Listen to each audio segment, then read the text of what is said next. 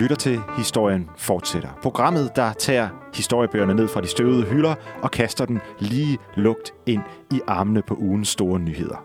I dag skal vi snakke om vacciner og vaccinemodstand i Danmark. Mit navn det er Julian Zweigård, og med mig i dag er min altid gode ven og oplagte medvært, Lars. Harhoff Andersen. Yes, det var det, det var. Vi skal snakke om øh, den kommende vaccine mod covid-19, og vi skal prøve at forstå, hvorfor den her vaccine ikke nødvendigvis kommer til at redde os fra covid-19. Øh, så det var en lille teaser. Se, vaccinen, Lars, den er på vej. Øh, det har vi sukket efter lige siden den store nedlukning i marts. Jeg har øh, ikke været ude og spille koncerter særlig meget, som jeg ellers plejer, på grund af, at man ikke øh, kan, og det er der jo god grund til, men det har jeg savnet helt vildt meget. Er der nogle ting, du har savnet helt vildt meget øh, på grund af den manglende vaccine? Øh, super mange ting. Øh, jeg kan ikke sidde på mit kontor. Det hader jeg super meget. øh, og så øh, vil jeg også... Øh, min kæreste fra Spanien, vi kunne godt tænke os at rejse lidt mere derned, men det er bare øh, meget mere besværligt, Ja. når der er øh, corona. Og, og det er sådan, når man kigger lidt ud over det hele, ikke, så er der sådan lidt en, mens vi venter på vaccinen stemning. Alle er sådan, når man, åh, kommer den ikke snart, og alle sukker efter det, ikke, fordi så vender hverdagen tilbage. Øhm, og nu kommer den jo så. Øh, Storbritannien, de har lige nødgodkendt onsdag i sidste uge øh, en, en vaccine, som betyder, at øh, britterne kan begynde at blive vaccineret i næste uge. Og øh, Magnus Heunicke sagde, vores sundhedsminister sagde i, øh, i går, tirsdag, at de første danskere potentielt kan blive vaccineret til januar. Spørgsmålet er så, hvordan kommer det her til at spille ud? Øhm, fordi det er ikke alle, som bare har tænkt sig at lade sig at blive vaccineret. Og det synes jeg i grunden er, egentlig er meget spændende. Øh, så det skal vi snakke om i dag. Først vil jeg spørge dig, Lars. Øh, har du tænkt dig at blive vaccineret mod covid-19, når vaccinen kommer til dig? Øh, hvis jeg kan få lov. Ja, hvad mener Så, du med øh, det? Jo, altså jeg tænker, i første omgang, så får vi nok ikke vacciner nok til alle. Så jeg tænker i hvert fald, det er ret sikkert, at i starten vil det ikke være et spørgsmål om, om man kan, øh, om man folk vil nægte det, men mere om, hvor mange kan få lov. Og så senere, så kan vi jo være, at vi står et andet problem. Men øh, jeg, vil, jeg vil øh, meget gerne have den, og jeg vil meget gerne have den tidligt. Øhm, i Danmark, der øh, øh, er der mange, som gerne vil have den, men øh, en ny, splinterny meningsmåling siger, at øh, 7, 7 ud af 10 danskere vil gerne tage imod den her covid-19-vaccine. 19 procent er i tvivl, og 11 procent siger nej tak. Det skal vi vende tilbage til de der tal, øh, fordi det, det kan have en stor betydning for, om det her bliver en succeshistorie eller ej. Øhm, men vacciner i det hele taget, det vil jeg gerne øh, starte med at snakke om, og, og vores forhold til vacciner gennem den danske historie. Øhm, og hvis vi starter med sådan den store succesfortælling, så estimerer øh, WHO, at 2-3 millioner dødsfald årligt forhindres på grund af vacciner. Og øh, det er alligevel en pæn chat. Ja, det er rimelig meget. Og øh, jeg vil gerne starte øh, dagens øh, afsnit her efter den her lille øh, intro-speak øh, med at snakke om alle sygdommes øh, store øh, moder, i hvert fald i moderne tid, nemlig kopper.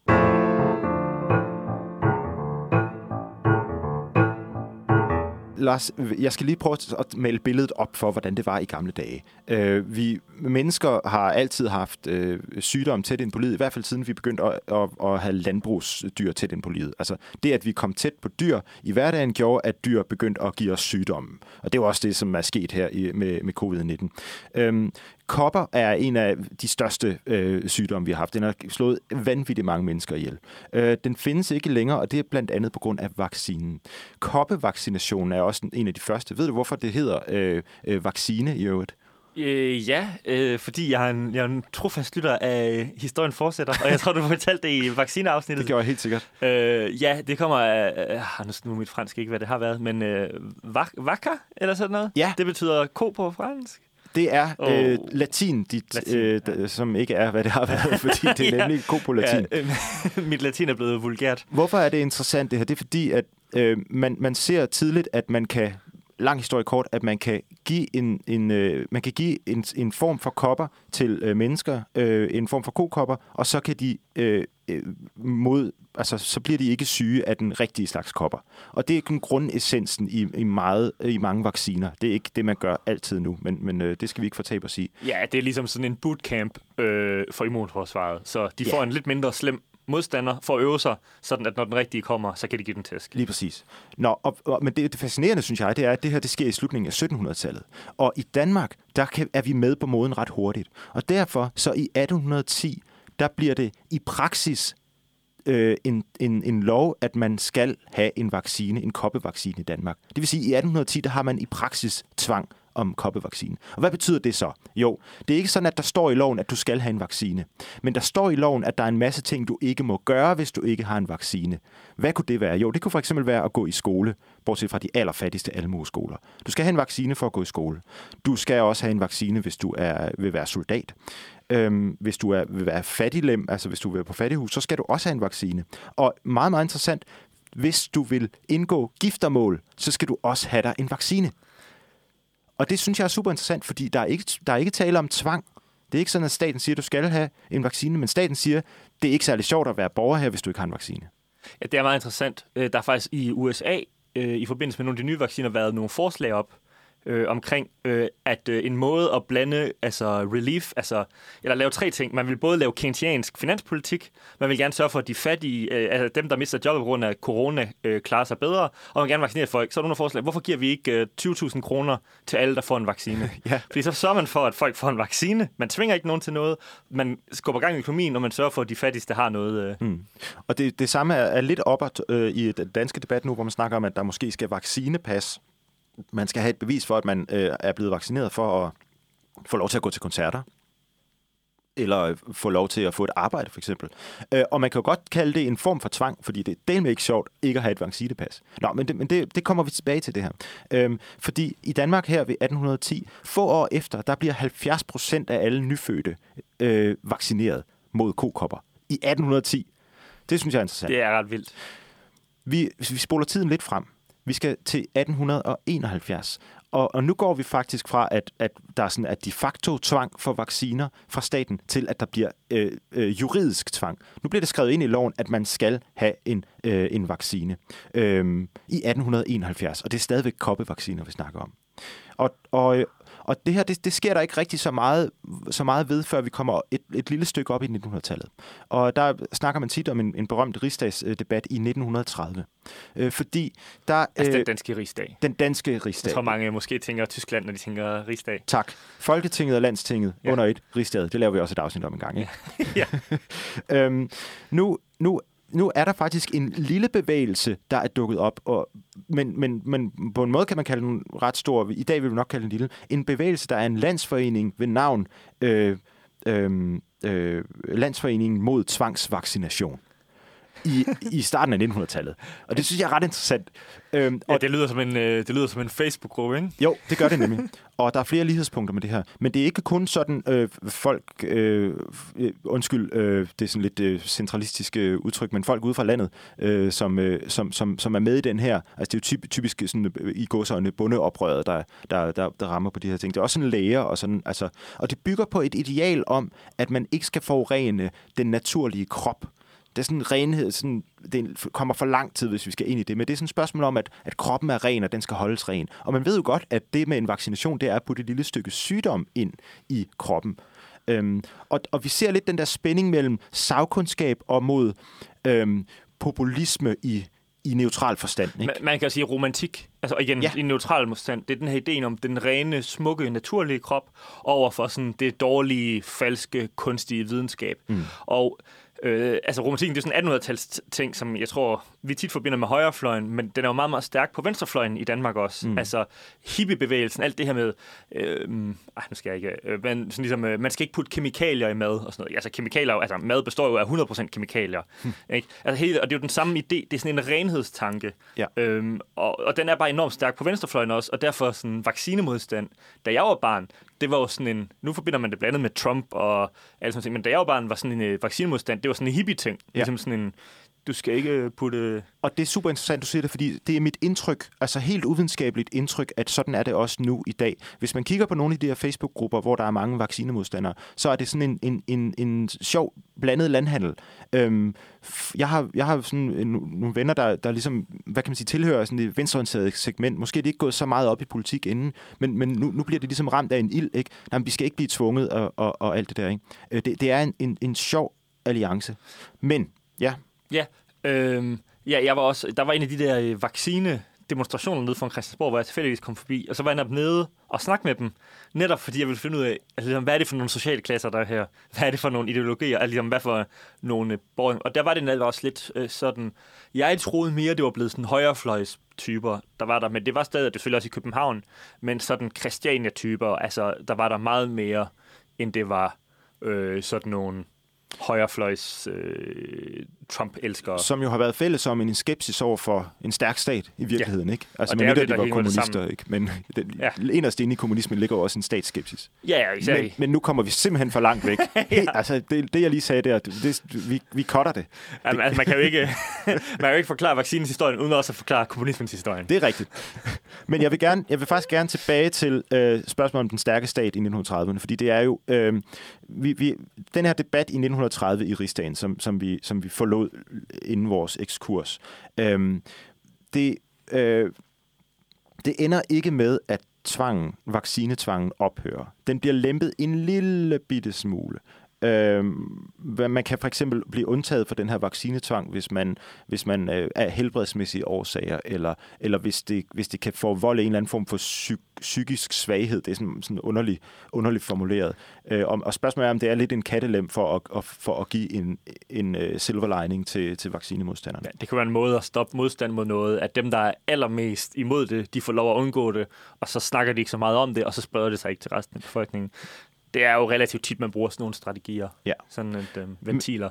Men, men når det er sagt, så, så da vi så får vores andre vaccinationsprogrammer, vi må huske på, at det her det er jo kun koppevaccination, som ligesom er den ældste og den største. Der går jo lang tid før, der kommer nogen andre.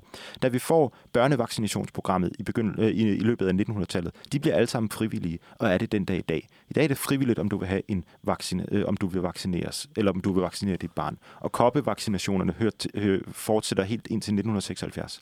Hvorfor holder de op med, hvorfor holder man op med at vaccinere mod kopper, Lars? Fordi kopper bliver udryddet. Præcis. Kopper er øh, en sygdom, der er blevet udryddet af vaccinationsprogrammet. Det er et af de store, en af de store sejre. Det er også derfor, jeg sagde, at det er ligesom koppevaccinen er alle vacciners moder. Ja. Øhm, så, men, men det her, det var et, et lille dyk ned i, øh, i dansk vaccinehistorie, og jeg tror, det man ligesom skal huske samlet herfra, det er, at, at det faktisk var øh, de facto øh, øh, øh, noget, man blev tvunget til at få en koppevaccine i, i løbet af øh, en stor del af 1800-tallet. Og øh, efterfølgende var det faktisk øh, reelt set noget, man blev tvunget til af staten.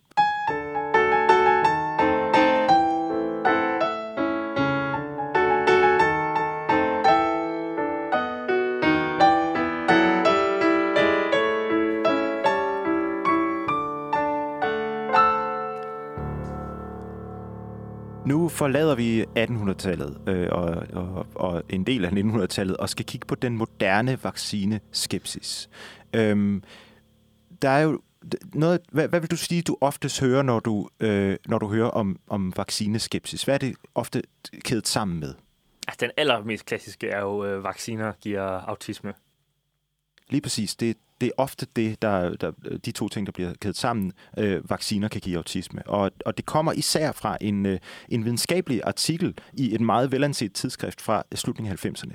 I 1998, der er der en fyr, der hedder Andrew Wakefield. Han er læge øh, og forsker, og han udgiver et studie, øh, hvor han påviser, mener han selv i hvert fald, at MFR-vaccinen, altså vaccinen mod mæslinger, forsyge og røde hunde, som de også har i, øh, i England, Som er den typiske børnevaccine. Ja, ikke? en af de typiske børnevaccinations, øh, øh, øh, børnevacciner, at den er kædet sammen med, at man, at man udvik, kan udvikle øh, autisme. Øhm, og, og der er nogle problemer med det her, men lad os tage øh, konsekvenserne først. Øh, fordi den, den, det, er, det er et ret nemt budskab, ikke? Øh, og det er, et, det er et budskab, som kan blive samlet op af øh, folk, som i forvejen er lidt skeptiske over for det her fremmede element, man putter ind i kroppen. Øh, og øh, og, og det, det får faktisk øh, tilliden til vaccineprogrammerne til at falde ret meget i, i England. Øh, der er så de problemer med, med det her studie, at det er foretaget på øh, 12 børn. Øh, det, det er ikke så mange. Øhm, der er jo ikke noget kausal forhold påvist. Altså, man kan ikke sådan påvise, at vaccinationerne giver autisme. Øhm, Det er altid fantastisk at høre om, øh, når man sådan er lidt i tvivl om ens egen forskning er god nok, så er det nogle gange rart at høre, hvad andre kan få udgivet.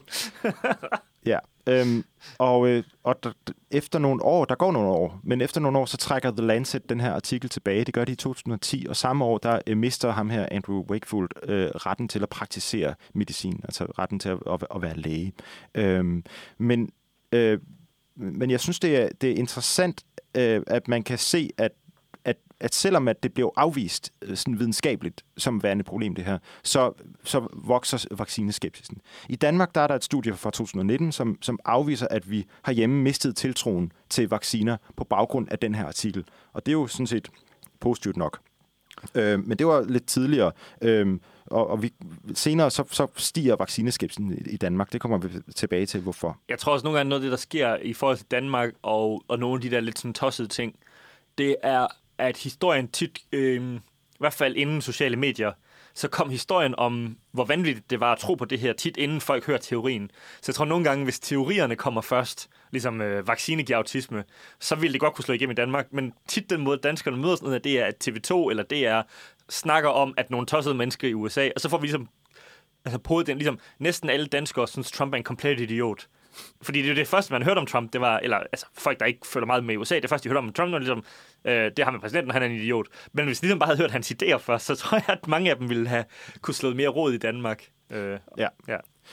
Men, men det er jo, altså, det er svært at sige, at, at pege på nogle helt ensidige forklaringer, at det, nå, det kommer alt sammen fra den her artikel, men det er det, de fleste, når de skal skrive historien om, om vaccinemodstand, så øh, hæfter de til, tilbage til den her artikel og den her, øh, øh, øh, den her læge, Andrew Wakefield, og det her studie. Øhm, og man kan se konsekvenserne af det i hvert fald øh, konsekvenserne af, at færre har lavet deres børn vaccinere, fordi mæslinger er begyndt at vende tilbage. Det er små udbrud, men de kommer øh, lige så stille rundt omkring. Øh, I Danmark, der havde vi et, øh, et mæslingeudbrud i 2019. Det var der lidt snak om i medierne. Øh, og, og, og man husker på, det er jo ikke sådan, at, at 50 procent af dem, der får mæslinger, dør. Jeg tror, at det er 2 promille eller sådan noget. Det er ikke ret mange. Men, men mæslinger er vanvittigt smitsomme. Og hvis det sådan skulle blive store epidemier igen, så står vi i store problemer. Øhm, jeg har sådan en fin lille graf her, som lytterne ikke kan se, men øh, jeg kan se den, og, og, og man kan se, hvor, hvor mange mæslinge øh, tilfælde i USA, der er årligt, og, og, og den, den, den kører sådan på et par hundrede stykker øh, fra 2010 og frem, så er der et, et, et stort udbrud på øh, 667 i 2014, øh, så falder den lidt igen, og så i 2019, der er der over 1000 øh, øh, øh reported incidents af mæslinger. Og det igen, det er meget få i forhold til, hvor mange amerikanere der findes. Men det siger noget om, at øh, debatten om, hvorvidt mæslingvaccinen virker eller ej, får nok mennesker til at afholde deres børn fra at blive vaccineret, hvilket igen forårsager større øh, mulighed for udbrud af den her sygdom. Og det er så totalt unødvendigt. Øh, og jeg tror netop også, da de der mæslingesager kom tilbage, at det var ikke... Altså igen, nu er det ikke for sådan smide alle mulige fordomme i hovedet på folk igen, men det var ikke sådan ude i Hillbilly County, at folk var holdt op med det. Det var i Brooklyn at de her sådan, og, det, og det kan være flere årsager til, at folk bor tættere selvfølgelig i byerne, så smitter man mere, jada, jada, jada. Øh, ja, det skal jeg ikke sige hele tiden. Men, øh, men, men det er også her, hvor altså, der er selvfølgelig også mange immigranter, det kan være en men en del af altså, det, det her, det de her woke-områder, hvor man pludselig får en idé om, at øh, vacciner, det er den her dårlige ting, som er den ene og den anden årsag, og det er unaturligt og sådan noget. Så, mm. så det er heller ikke uafhængigt af kultur, hvad end det er ligesom... Øh, kultur fra andre lande, eller ligesom øh, subkulturer inden for det amerikanske samfund? Jamen, der var altså en, en, en undersøgelse, for, der, der viste, at øh, jeg tror også igen, det var omkring 80 procent af, af, af, de, de, af befolkningen i Europa var, var skeptiske omkring vaccinen, og, og de, de største, øh, den største skepsis fandt man i Vesteuropa. Øh, og det, det synes jeg bare er meget interessant. Ja. Men, øh, men øh, jeg vil egentlig gerne øh, gå, gå lidt videre fra mæslinger, øh, fordi igen, øh, den store debat om vaccine øh, peger tilbage på, øh, på, på mæslingevaccinen og på den her artikel. Men i Danmark, der har vi sådan et, et særtilfælde og en særhistorie om HPV-vaccinen, som vi skal vende os til nu.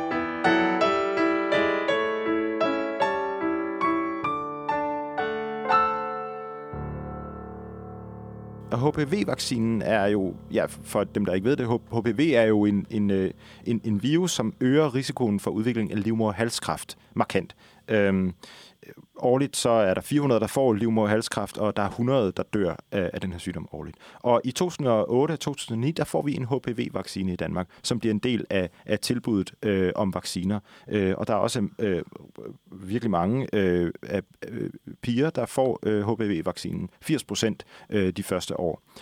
Øhm, i 2013, der begynder der at komme historier i medierne om, om bivirkninger, men det er ikke rigtig noget, der sådan, vi kan se får et indflydelse på tilslutningen til vaccinen, HPV-vaccinen blandt befolkningen. Og det kommer først i 2015, da TV2 laver en dokumentar, øh, som hedder De vaccinerede piger. Har du, har du set den dokumentar, Lars? Øh, jeg har ikke set den, men jeg har hørt om den. Og hvad har du hørt om den? Ja, at øh, det var den her øh, dokumentar, om der handlede om en, en masse øh, kvinder, øh, som fik øh, bivirkninger af den her HPV-vaccine. Øh, og så hørte jeg også, at øh, hvad hedder det, øh, at det fik vaccinerne til, altså hvor mange kvinder, der fik vaccinationen til at falde ret kraftigt. Og senere er det kommet frem, at det hele er bullshit. Ja, altså... Altså nu og, og, og, og, jeg taler med for store ord igen. Men... Og jeg skal, nok, jeg skal nok opklare, hvad præcis der er, der er bullshit, som du siger. Men, men, men, men altså, øh, i dokumentaren her fra, fra TV2, der møder man 47 piger, der er øh, syge. Øh, og, og de har så også fået en HPV-vaccine. Og mange af pigerne, de har fået den kredsløbsledelse, som man kalder POTS, der giver svimmelhed og træthedssyndromer. Øh, og, øh, og som du siger, så falder øh, øh, opbakningen til HPV-vaccinen øh, ret meget i Danmark. Øhm, og og det, der, det, man så finder ud af, af, af bullshit, det er jo ikke pigernes historie, for der er jo ikke nogen, der kan tage fra dem, at de har øh, oplever vanskeligheder, de oplever, at de er syge. Og, men det er sammenkædning af deres skæbne med HPV-vaccinen, som, som, som ikke kan godt gøres.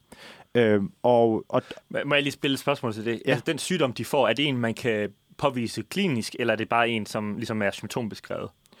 Øhm, det, er, det handler om, om svimmelhed og træthed. Så uden at vide det fuldstændig, så, så er det jo ikke, at, at, man kan sådan, øh, at man kan tage en blodprøve og så sige, at du har POTS. Ja, og, og det mener det er bare, nu bliver det måske kontroversielt, men det, ikke at folk lyver om sådan nogle ting, selvfølgelig er det ikke det, men der er også noget, der hedder psykosomatisk. Altså, øh, jeg havde, at jeg var bange for, at jeg havde øh, fået corona igen her i, i weekenden, øh, og fik så en test. Jeg har ikke corona igen.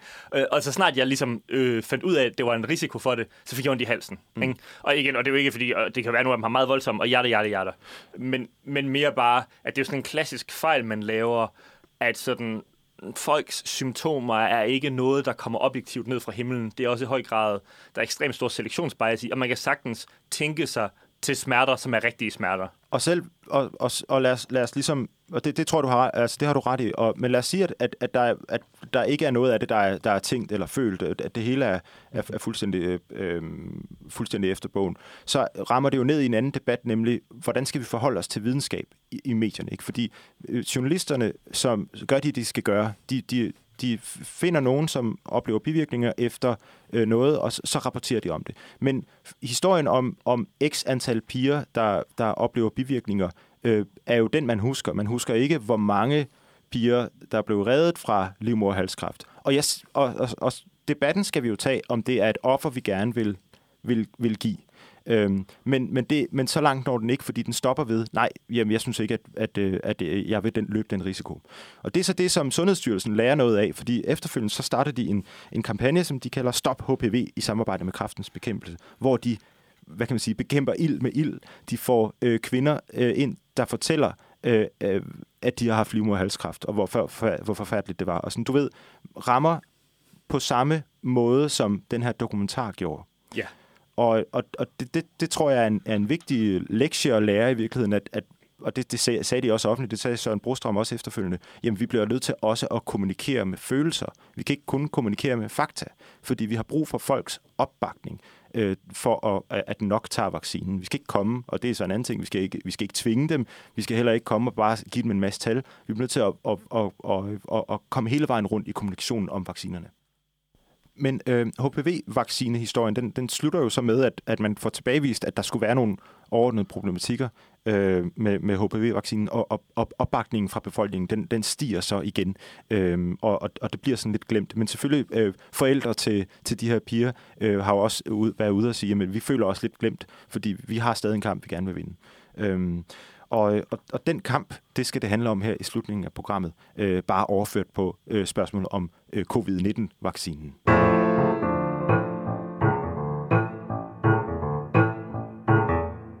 Med det så, så lander vi til øh, denne uges øh, vaccinedebat, øh, og, og den tid, vi ser frem mod nu.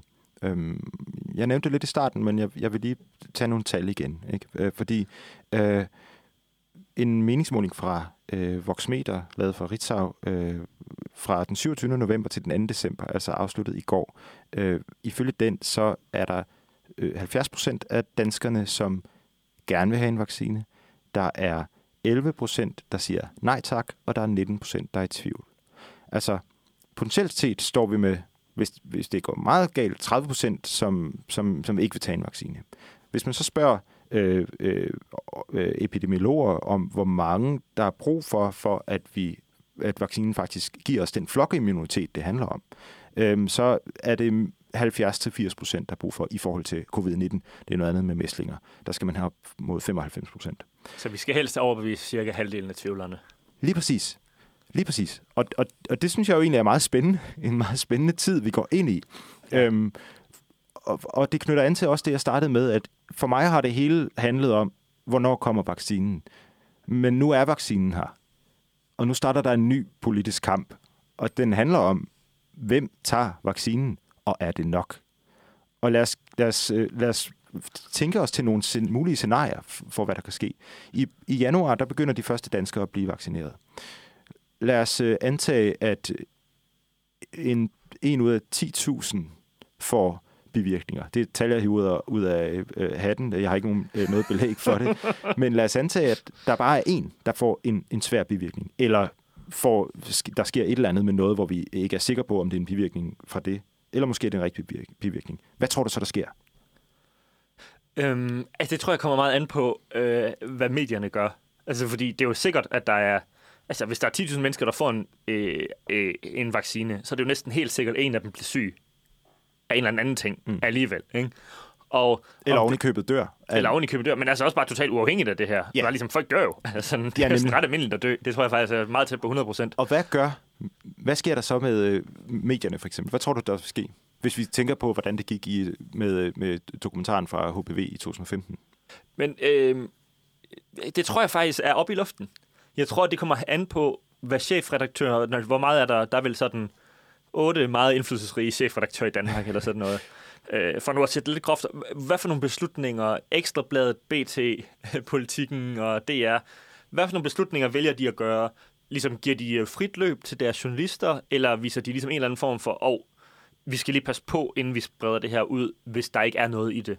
Igen, TV2 viser jo ikke, øh, efter min mening, særlig stor moralsk øh, øh, dømmekraft i forbindelse med den der HPV-vaccine. Ikke? Øh, jeg tror, der er en større grad af forståelse for, at det her det er meget alvorligt, og man ikke ligesom skal score billige populistpoint i det ting. Og hvis det er sandt, at folk tænker sådan, så tror jeg, at det bliver, der skal nok være nogen, der ikke vil.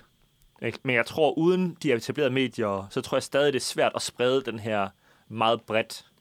Øhm... Ja, og, og, for den, og den historie vi, er jo, det vi sigter på, det vi snakker om, er jo, jamen hvad nu vi, altså, øh,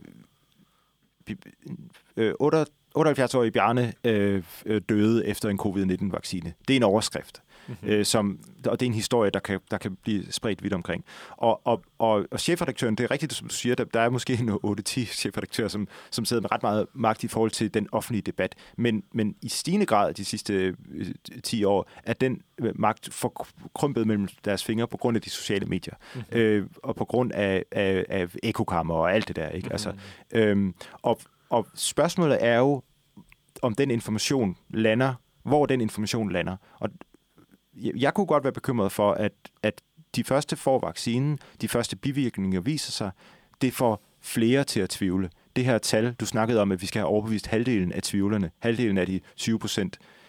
Jeg er bange for, at det går den anden vej. Jeg er bange for, at nogle af de 70 procent siger, det, det tør jeg simpelthen ikke. Og jeg kan godt et eller andet sted forstå det, et eller andet sted, ikke? Altså sådan, nej, men det er jo også en meget ny vaccine, og så videre, og så videre. Ja. Altså, det er jo en, en stor frygt, og det er jo svært at vide, ligesom, de her 19 procent, der er i tvivl, hvorfor er de i tvivl? Ikke? De 70 procent, der ikke er i tvivl, hvorfor er de ikke i tvivl? Der kan jo være mange årsager igen, og jeg tror også, altså vacciner gør jo generelt en syg ofte, ikke? det er jo ligesom en del af hele pointen. Det er, at det er en lille sygdom, man får, og selv influenza-vacciner, sådan, dem er jo tit folk bliver lidt syge af det. Og det er jo ligesom en del af det. Og hvordan det bliver tolket. Men jeg tror også, nu sagde du jo selv med HPV-vaccinen, at en af måderne, man slog øh, vaccinemodstanderne, det var ved at sige, jamen se på alle de her konkrete eksempler på, at det kan gå dårligt. Der tror jeg, øh, man kan sige meget om corona, men der er sådan en relativt stor sådan, mediebevågenhed på de negative sider ved corona allerede. Og igen, altså en af det er jo, der bliver snakket meget om det, og ikke så mange rent faktisk kender, jeg ved ikke, hvor mange jeg kender, øh, der har fået corona, en, sådan, en håndfuld stykker. Ikke? Så det er jo ikke så mange, men det er alligevel noget, som jeg tror, de fleste øh, har en rimelig stor bevidsthed om. En af de ting, der var op at vende i forhold til regeringens øh, forslag til en epidemilov, det var, om der skulle, øh, om det skulle være muligt at, at forlange, altså lave tvangsvaccination i Danmark. Øh, det har vi snakket om tidligere i det her program. Det, det havde man i forhold til koppevaccinen i, i, øh, altså i over 100 år. Øh, synes du, øh, er det en farbar vej at gå? Jeg synes, det er svært. Øhm, altså som udgangspunkt synes jeg, altså jeg tror, jeg har et rimelig stort liberalt hjerte. Altså ikke som i venstre, men som i, i frihed. Øhm, og jeg kan virkelig ikke lide at tvinge folk til noget. Øh, det, det, det er noget, der byder mig meget imod. Jeg er ytringsfrihedsfanatiker også og sådan noget. Jeg synes, det er meget... Sådan. Der er jo selvfølgelig et modargument, der ligesom, at det her, det er jo ikke bare... Det er lidt som, øh, hvis du har corona, og går og hoster på folk med vilje. Det, det, det er ikke noget, du bare... Altså sådan, men omvendt, så kan man også sige, for eksempel seksuelt overførte sygdomme. Eller, hvad skal man sige? det var meget... Ah, ah, ah, nu skal jeg passe på, hvad jeg siger. Det var meget negativt i forhold til AIDS-spredning, at der er mange homoseksuelle i Danmark. Ikke? Altså, der er ingen tvivl om, at AIDS ville sprede sig mindre, hvis der var færre homoseksuelle. På grund af den måde, man har sex typisk som homoseksuel mand, det spreder bare AIDS lettere. Det var derfor, at der var så mange homoseksuelle, der fik det, og andre. Men så på den måde var der en negativ eksternalitet af homoseksualitet i 80'erne i forhold til AIDS. Det betyder ikke, at det er deres skyld, og der er mange andre ting, jada, jada, jada. Men vi vil jo ikke bryde os om, at man gik ud og forbød homoseksualitet, fordi det var dårligt for sundhed, folkesundhedsvidenskab, eller for, for, for folkesundheden. Ikke? Så selv om der er nogle ting, der ligesom har en negativ konsekvens ligesom for folkesundheden, også for andre mennesker, jamen så skal vi virkelig passe på, bare fordi, at man kan have en negativ øh, konsekvens af ens handlinger, at så trumfer det bare alle mulige andre frihedshensyn. Og igen, jeg bruger det eksempel, fordi det er ret åbenlyst, at vi ikke skal forbyde homoseksualitet mm. på grund af AIDS. Ikke? Ja. Men på en eller anden måde er det jo lidt en lignende situation, at man af på grund af nogle personlige valg, kan sætte folk i en større risiko. Altså, det var jo mest andre homoseksuelle, det gik ud over. Hjerte, hjerte, hjerte. Der er alle mulige ting, der gør den ikke helt det samme. Det er bare for at vise et eksempel, hvor det er meget tydeligt, at man ikke skulle forbyde det, mm. men som på en eller anden måde er strukturelt lignende. Ja. Jeg forstår, hvad du mener. Men, og, men jeg tror også, at hvis, hvis vi nu skal lege politiske analytikere, så, så tror jeg ikke, at regeringen vil få held i nærmeste fremtid med at indføre mere tvang eller mere statsmagt øh, altså efter minkskandalen. Efter minkskandalen. I et godt stykke tid. Det har de simpelthen ikke den politiske opbakning til, hverken i befolkningen eller i, øh, i, øh, i Folketinget. Øhm, jeg, jeg vil også, der er en anden ting i, i, i forhold til det her, øh, og det er øh, en professor i immunologi, Jan Pravsgaard Christensen, som øh, udtalte sig til, jeg tror det var Altinget for nogle dage siden, hvor han også sagde, at jamen, problemet med tvang er også, at øh, det kan øh, ero- fortsat erodere opbakningen igen, nu snakkede vi om de, de 19-20 procent, som vi skal sørge for øh, ikke svinger til den forkerte retning. Hvis der lige pludselig kommer en, en, en, en, et tvang om vaccine, så kan det skubbe skubbe dem endnu længere væk fra at sige ja tak, øh, eller så vil de jo så bare acceptere. Men på et eller andet tidspunkt vil der komme et politisk backslash. Ikke? Der kommer en, en, en vaccinetvang, de første bivirkninger viser sig. Der skal ikke andet end et par mandater i Folketinget til at ryste på hånden, før et flertal er væk, og så svinger vi tilbage igen. Og så har vi ikke fået noget, så har vi faktisk bare fået endnu flere vaccineskeptikere. Så, så øh, øh, øh, også af den grund synes jeg, at også på grund af det, det, liberale, det liberale hjerte, jeg også har, skal vi ikke tvinge folk til noget, men, men jeg synes stadig, den er svær.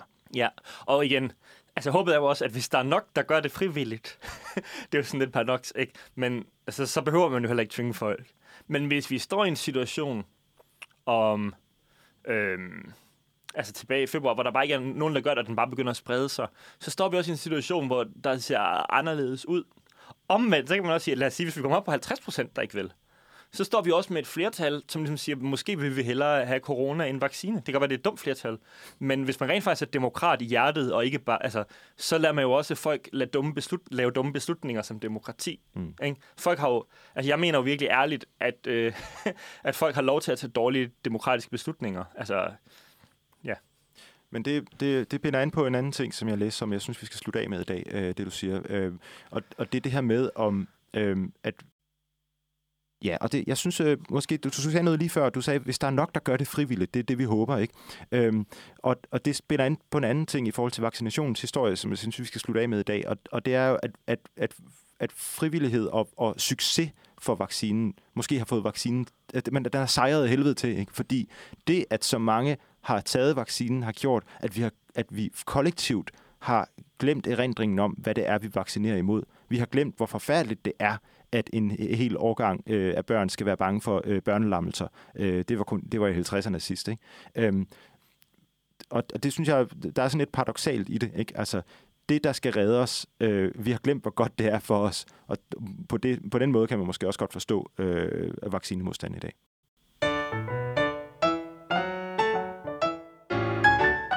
Du har lyttet til Historien Fortsætter. Programmet er tilrettelagt af mig, Julian Zweigård, som også står for den musik, du har hørt undervejs. Min altid veloplagte ven og medvært Lars Harhoff Andersen er den anden stemme, du har lyttet til i dag. Find os øh, gerne på din yndlings podcast-app, eller gå ind på iTunes og giv os en anmeldelse. Gerne fem stjerner. Ja, tak. Vi er sindssygt glade for, at der er så mange, der lytter med, og det vil vi gerne takke jer for. Vi høres ved og glæder os til det. Farvel.